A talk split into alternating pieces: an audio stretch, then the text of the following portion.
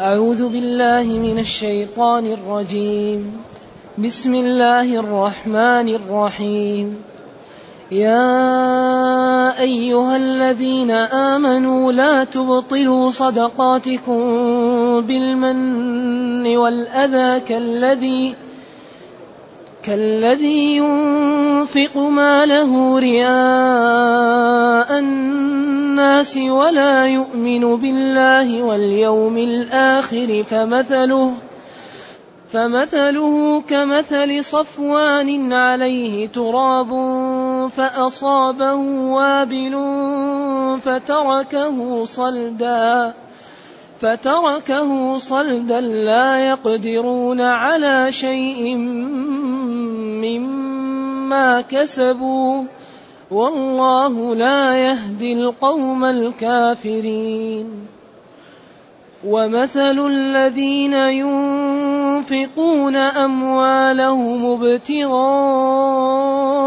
مرضات الله وتثبيتا وتثبيتا من أنفسهم كمثل جنة بربوة أصابها وابل أصابها وابل فآتت أكلها ضعفين فإن لم يصبها وابل فطل.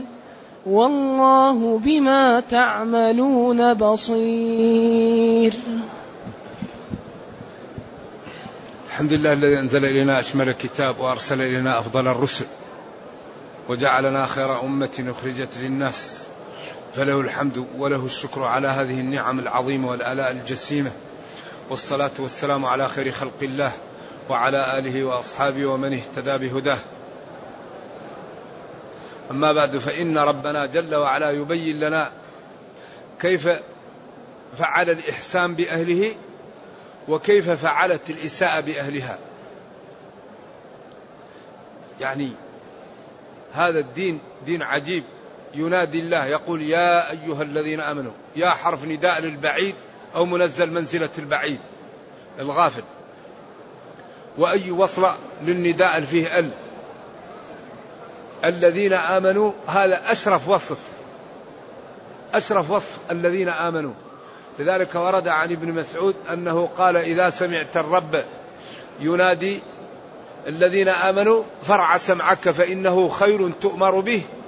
أو شر تنهى عنه. تنهى عنه. يا حرف نداء للبعيد. أو المنزل منزلة البعيد. أي وصل للمنادى الذي يكون فيه ال. لأن يا تعريف وأل أصلها تعريف. ولكن ال في الموصول ما هي للتعريف. لكن كأنها أعطيت. ف ولذلك ال للتعريف ويا للتعريف فلا يجتمعان.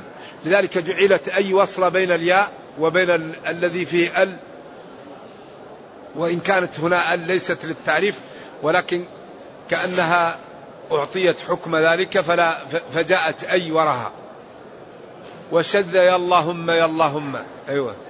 لأن فيها فيها النداء وعوضت عنها الميم في آخره دون أي. إذا الذين آمنوا قلنا أن الإيمان إذا جاء يشمل أركان الإيمان الستة وأركان الإسلام الخمسة. قال العلماء إذا اجتمعا افترقا وإذا افترقا اجتمعا. إذا جاء الإسلام والإيمان يقصد بالإيمان دخول المعلومة في القلب ويقصد بالإسلام الاستسلام والانقياد الظاهري. لكن إذا جاء الإيمان بمفرده فهو يشمل أركان الإسلام وأركان الإيمان الخمسة. وإذا جاء الإيمان الحال يشمل أركان الإسلام والإيمان الخمسة لكن إذا جاءوا مع بعض الإسلام يقصد به الاستسلام والانقياد والإيمان يقصد به إدخال المعلومة في القلب. نعم. وقد يطلق الإيمان على الإسلام والإسلام على الإيمان كوفد عبد القيس في البخاري. قالوا ما الإسلام؟ قال أن تؤمن بالله وملائكته وكتبه ورسله فسمى أركان الإيمان أركان الإسلام. يتعاوران. لكن الذي يدل على هذا قول الله تعالى قالت الأعراب آمنا. قل لم تؤمنوا ولكن قولوا أي استسلمنا وانقدنا ولذلك هم كانوا على التحقيق غير مسلمين. وإن قال جلة من العلماء بأنهم كانوا مسلمين ولكن عندهم انحراف. لا كانوا قبل هذا منافقين. لأنه قال قولوا أسلمنا. ولما يدخل الإيمان في قلوبكم. فهذا أكبر دليل على أنهم في هذا الوقت كانوا على نفاق. إذا يا أيها الذين آمنوا لا تبطلوا. لا حرف نهي. والنهي يدل على ماذا على التحريم. إلا إذا جاءت القرينة تصرفه عن التحريم. أما النهي المجرد هو للتحريم. لا تبطلوا. يحرم على الإنسان أن يبطل عمله. لا تبطلوا صدقاتكم.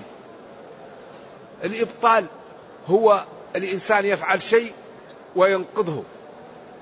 تكتب تكتب بعدين تأتي لله وتغسله. أو تفتل شيء وبعدين تروح تقطعه وتبطل عملك. صدقاتكم جمع صدقة. والصدقة هو ما يعطيه العبد لوجه الله. ما يعطى لله. يعني أن أن يعطيه العبد لله.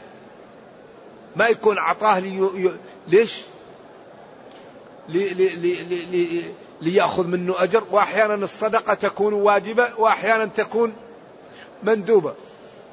فالصدقة الواجبة الزكاة. والصدقة المندوبة الإنفاق في, في وجوه الخير. إذا لا تبطلوا صدقاتكم التي عملتموها بالمن والأذى. هذه هي الآية اللي عندنا. المن أن تقول للشخص كم مرة أنا أعطيتك فلوس؟ كم مرة أنا أوصلتك للحرم؟ معي. كم مرة أنا اشتريت, اشتريت لك يعني مثلا بنزين؟ كم مرة أنا سددت عنك فاتورة الكهرباء؟ لك جار فقير وقد يحتاج لك في فاتورة قد يحتاج لك في دراهم قد يحتاج لك في بعض المقاضي. وأنت الله وسع عليك فلما تعطيه مرة مرتين ثلاثة تجد نفسك مشكلة. ولذلك أسباب المن تنشأ عن أمرين. الأمر الأول ما يقع في قلب الإنسان من محبة المال. فإذا دفع المال يكون في قلبه إيش؟ ألم على الذي أعطاه المال.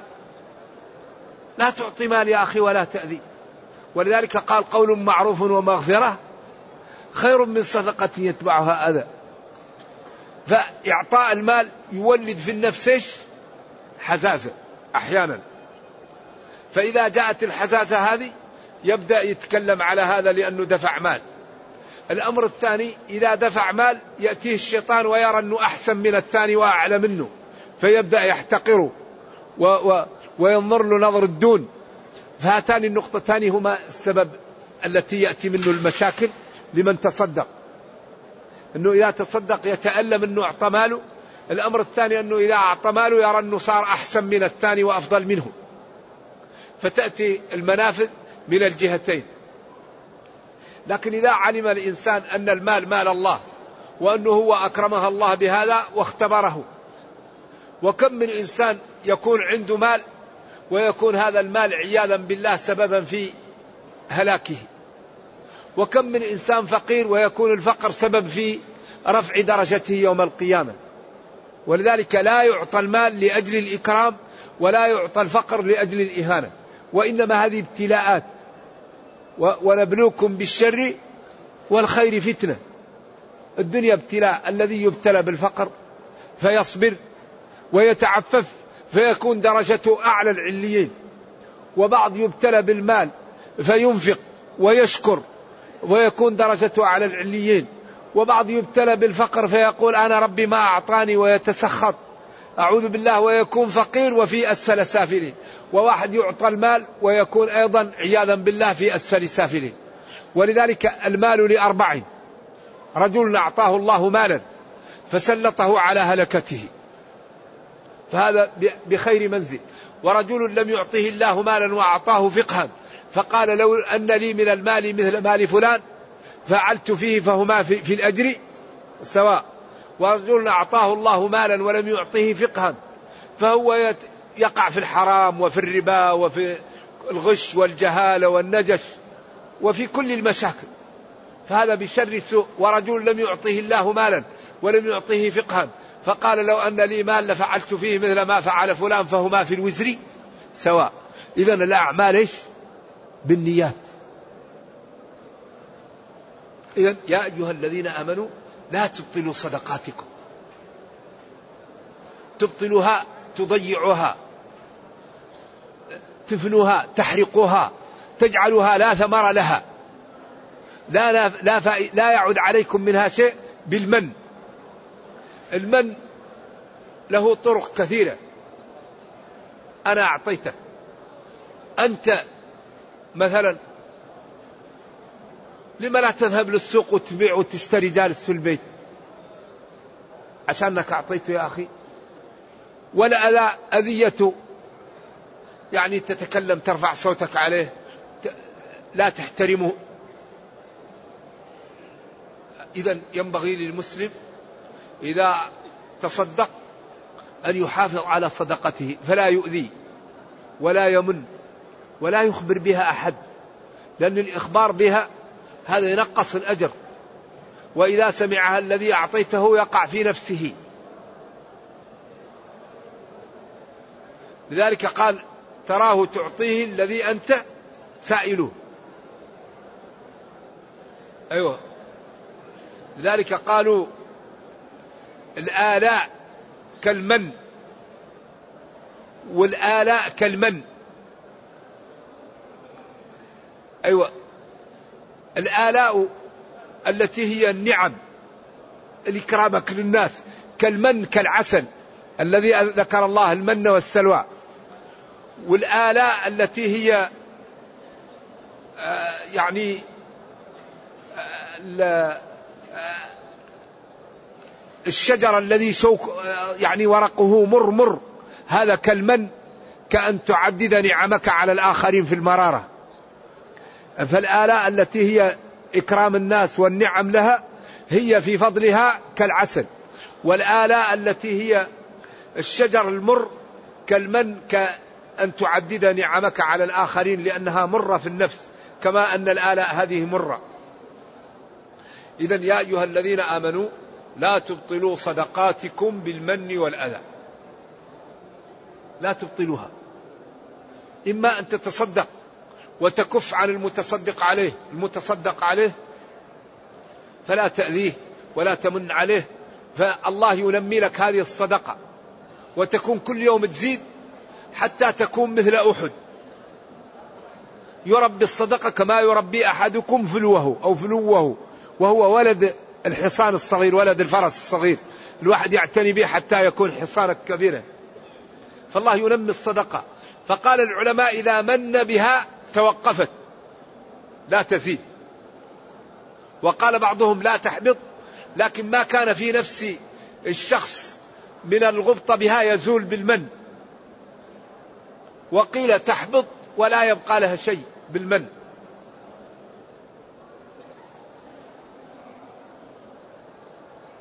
والأذى هو إيصال المكروه له إما بالسب أو بالشتم أو بالاحتقار. أو بالعيب أي أذية. ولذا أصعب شيء يسلم منه الناس الغيبة. لا يوجد شيء أصعب من السلامة من الغيبة. ولا يوجد شيء أكثر أكل لحسنات المسلم من الغيبة. طيب كيف نسلم من الغيبة؟ إذا أعطيت لإنسان وذكرتها هذا من؟ وإذا يعني عملت له أي شيء لا ينبغي هذا أذية. طيب وإذا ذكرت أخاك الذي لم تعطه بأي شيء لا يرغب فيه هذه غيبة. إذا كيف نسلم من الغيبة؟ نسلم من الغيبة بصفاء النفس. بأننا ننزل الناس كما نريد أن يكونوا معنا. فلا نقول للناس إلا ما نحب إيش؟ أن يقال لنا. ولا نأتي للناس إلا ما نحب أن يؤتى إلينا. وكل ما تحب أن تعامل به به كل العباد عاملا.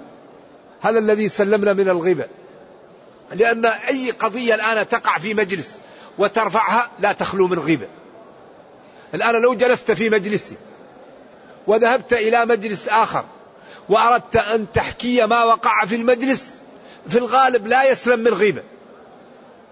لأن لابد يكون واحد قال في واحد أو واحد غمز في واحد أو واحد عن حكى عن واحد. فهذا كله يكون غيبة لأنه الغيبة هي ذكرك أخاك إيش؟ بما يكره. إذا الذي يسلمنا من الغيبة أننا لا نتكلم فيما يقع بين الناس. نتكلم في العلم. نتكلم في الموت. نتكلم في القبر.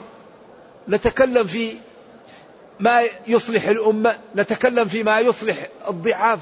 نتكلم فيما يصلح الفقراء كيف نساعدهم؟ نتكلم فيما يصلح ذات البين. أما الذي يقع بين الناس إذا تكلمنا فيه في الغالب نغتاب. ولذلك أكثر ما يأكل الحسنات اللسان. غريب غريب. ما تعدون المفلس فيكم؟ قالوا من لا مال له قال لا الذي يأتي يوم القيامة بمثل أحد حسنات. وشتم هذا وضرب هذا وأخذ مال هذا. فيأتي الدائنون وتقسم الحسنات عليهم.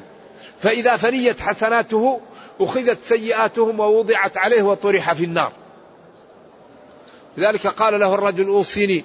قال له أمسك عليك هذا. أوصيني أمسك عليك هذا.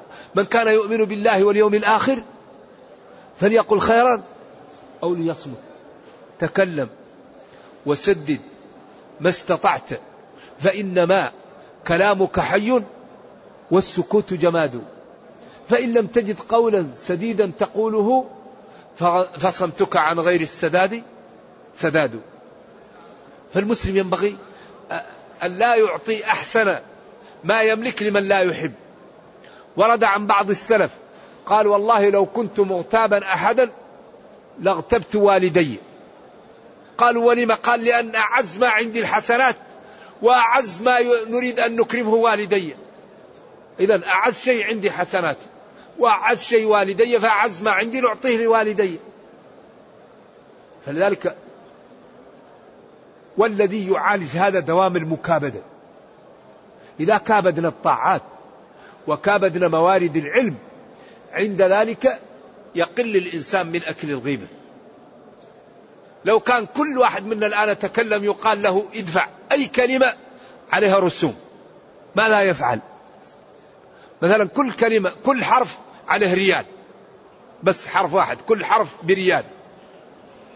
وبعدين ماذا إذا أرادت الناس تتكلم ماذا كل واحد ينتبه. طيب بالله الحسنات ما هي أحسن من الريالات؟ إذا ينبغي أي واحد يريد أن يتكلم يتنبه هل هذا الكلام فيه غيبة؟ هل هذا الكلام فيه غش؟ هل هذا الكلام فيه نميمة؟ هذا هل هذا الكلام فيه معصية؟ فبعدين لا لا يستعجل فإذا رأى في هذا يسكت.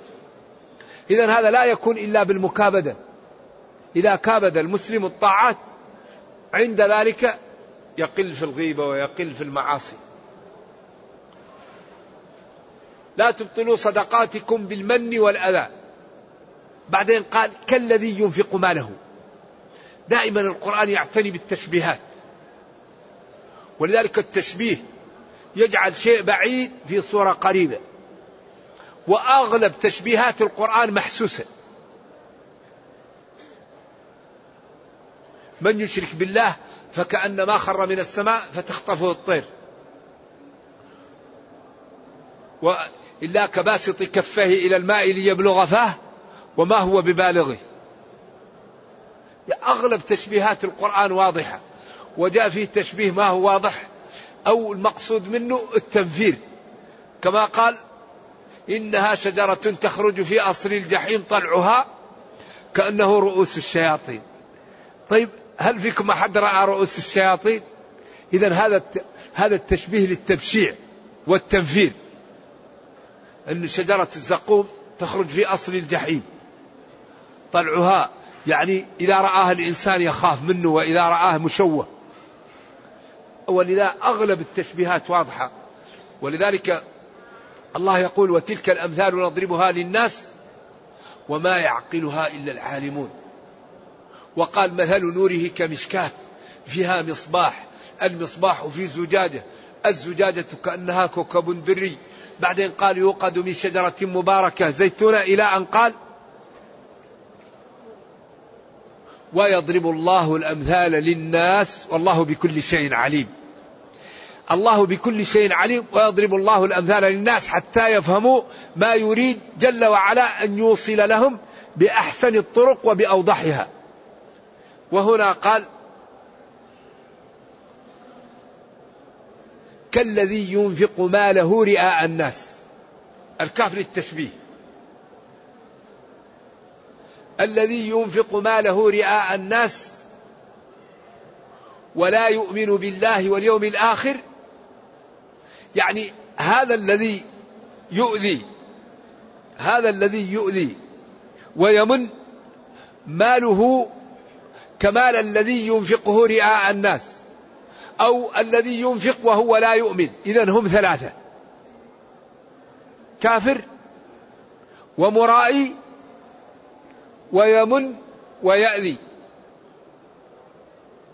ينفق لكن يمن على على المنفق عليه ويأذيه.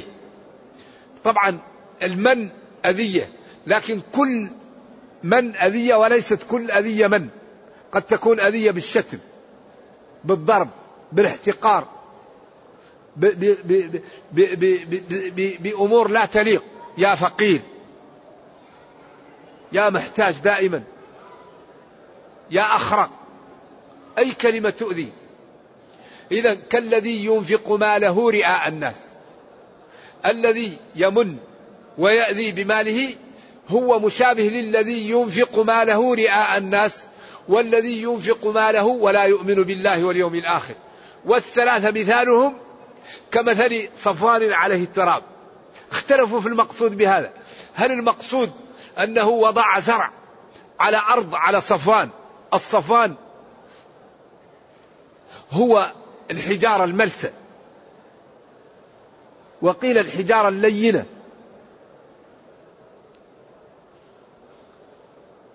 وهل هو مفرد أو جمع؟ مفرده صفاه وجمع صفي أو صفي على ما ورد. المهم الصفوان هذا عليه تراب فهذا التراب جاء واحد و... و... وبذر فيه الحب. وهو جاء مطر شديد ففرح أن الزرع الذي وضع على هذا على التراب الذي على الصفاء أنه سيكون زرع جيد. وجاء المطر الشديد فكل الزرع وكل إيش وكل ما كان عليه شالوا فبقي الصفاء ما فيه ولا شيء مثل الكف إذا كل الأعمال الذين عملها هؤلاء الثلاثة لم يبقى لها شيء كما لا يبقى شيء من الزرع على على إيش؟ على الصفا. القول الثاني أن الصفا هذا عليه حصى بس عليه تراب وأن التراب هذا اللي على الحصى هو شبه التراب بعمل إيش؟ بعمل المتصدق الذي من أو المرائي أو الغير مسلم. وجاء المطر لهذا الحصى فكل الحصى جرفه المطر وبقي إيش؟ وبقي الصفاء أملس. وعلى كل هو عمل عملا وتعب فيه ولم يجد له أثرا. وذلك أيضا جاء المطر وكل ما كان من الحصى على هذه الصفاء أو من البذر لم يبق له أثر. وهو في جامع كل أن كل منهما لم يجد أثرا لما فعل. فأصابه وابل فتركه صلدا. لا يقدرون على شيء مما كسبوا كل ما كسبوا لا يقدرون على شيء منه ولا يجدون له نفعا. والله والله لا يهدي القوم الكافرين.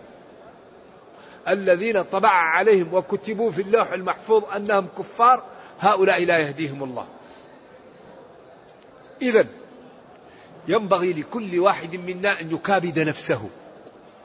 لأن الإيمان والفضائل لا تنال إلا بماذا لا تنال إلا بعلو الهمة. الفضائل ثمار شجر يسمى علو الهمة. فالذي لا تعلو همته لا يمكن أن ينال الفضائل. لأن الفضائل فيها بذل الوقت فيها بذل المال فيها بذل الجاه فيها بذل الراحة فيها الصبر على أذية الناس فيها التغاضي عنهم فيها مكافأة الإساءة بالإحسان. فالفضائل ليست سهلة. لذلك في الصحيحين عن أبي هريرة رضي الله عنه قال حجبت الجنة بالمكاره. غض البصر كف الأذى الصيام قيام الليل إصلاح ذات البين أن تساعد والديك وتبر بهم أن تساعد جيرانك وتكرمهم أن ترفق بزوجك وبأولادك وبأقربائك. إذا هذا كله يحتاج إلى ماذا؟ إلى مكابدة. لذا من اقتحم حجبات المكاره ماذا؟ دخل الجنة. الصيام القيام. الصدقة الحج البر الإكرام التغاضي إصلاح ذات البين. إذا الفضائل لا يمكن ينالها إلا من تعلو همته.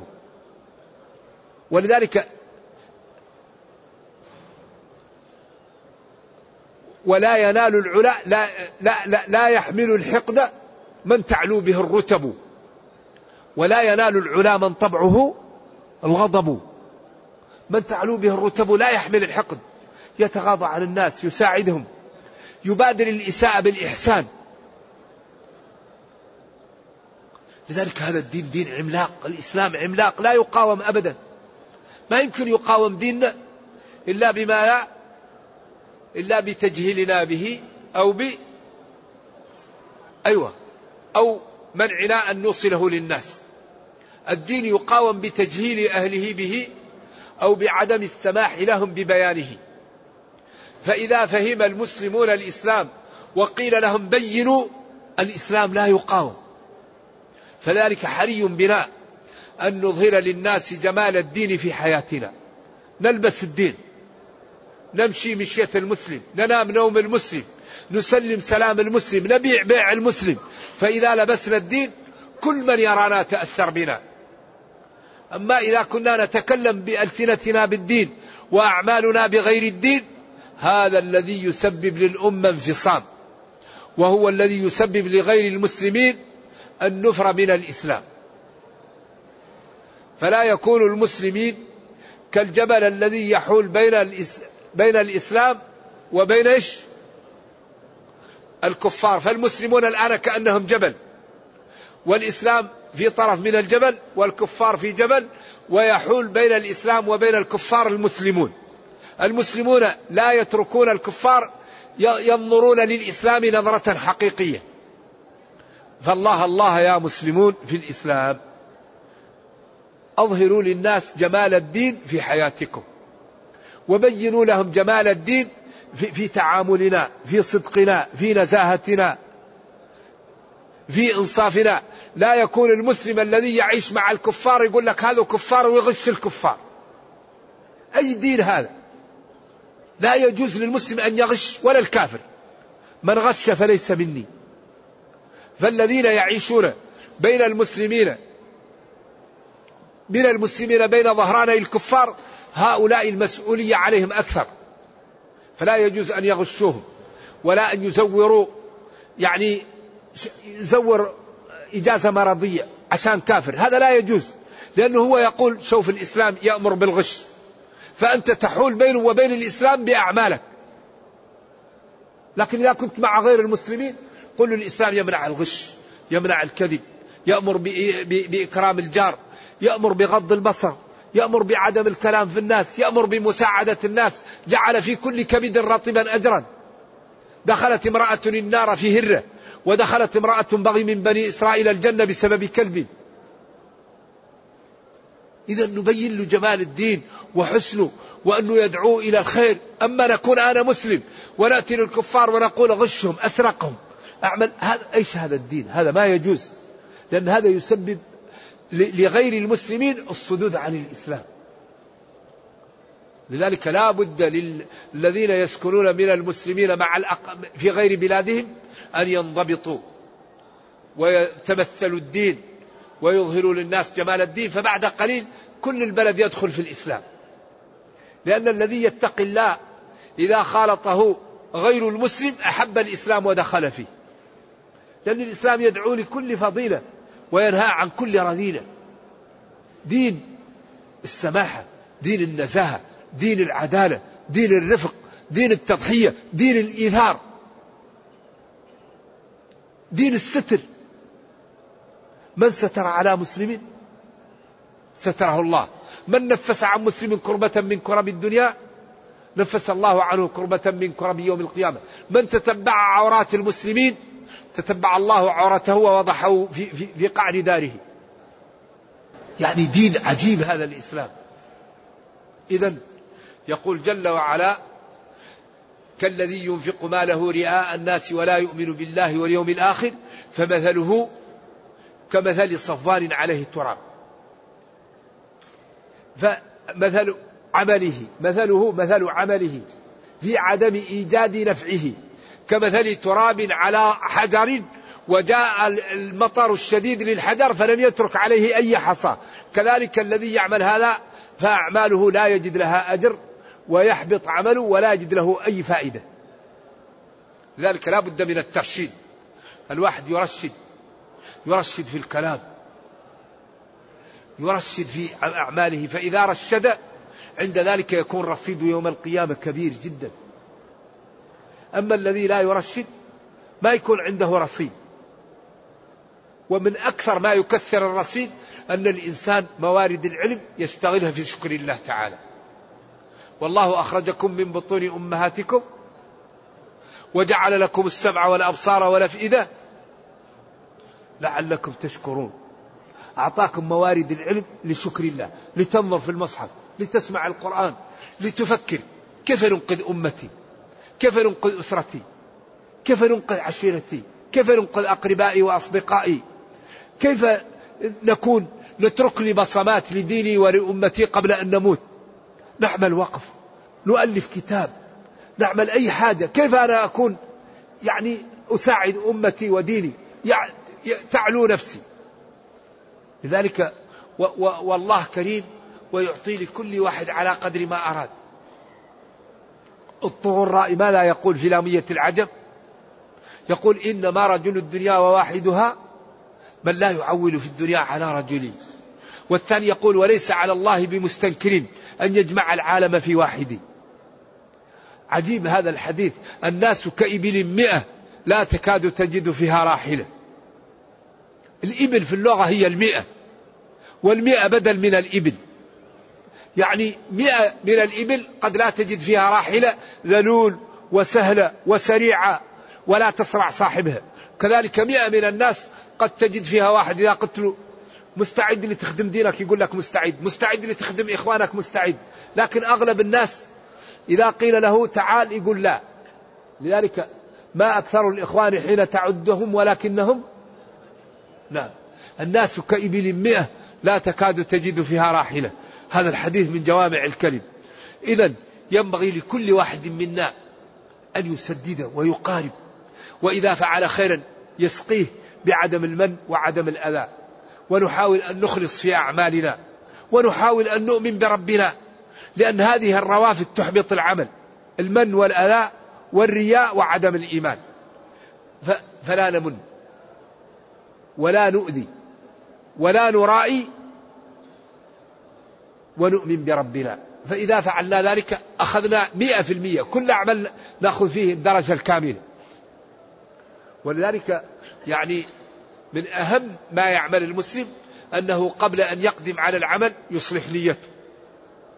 وفي أثناء العمل يتعهدها. وبعد العمل يتعهدها فإن كان فيه انحراف يستغفر الله ويتوب. هذا إذا عمله الإنسان دائما يترقى. عمر يقول حاسبوا أنفسكم قبل أن تحاسبوا. وزنوها قبل. هذا كلام قمة. وإذا فعلنا هذا الله كريم. وقادر وغني ولا تخفى عليه خافية فيصلح لنا الدنيا والأخرى ويعزنا ويدمر أعداءنا. من عادى لي وليا فقد آذنته بالحرب. والله لا تخفى عليه خافية. ولا ينصرن الله. إن الله لا يضيع أجر من أحسن عملا. نرجو الله جل وعلا أن يوفقنا وإياكم لما يحبه ويرضاه. وأن يجعلنا جميعا من المتقين إنه خير مسؤول والقادر على ذلك. وصلى الله وسلم وبارك على نبينا محمد وعلى آله وصحبه. والسلام عليكم ورحمة الله وبركاته.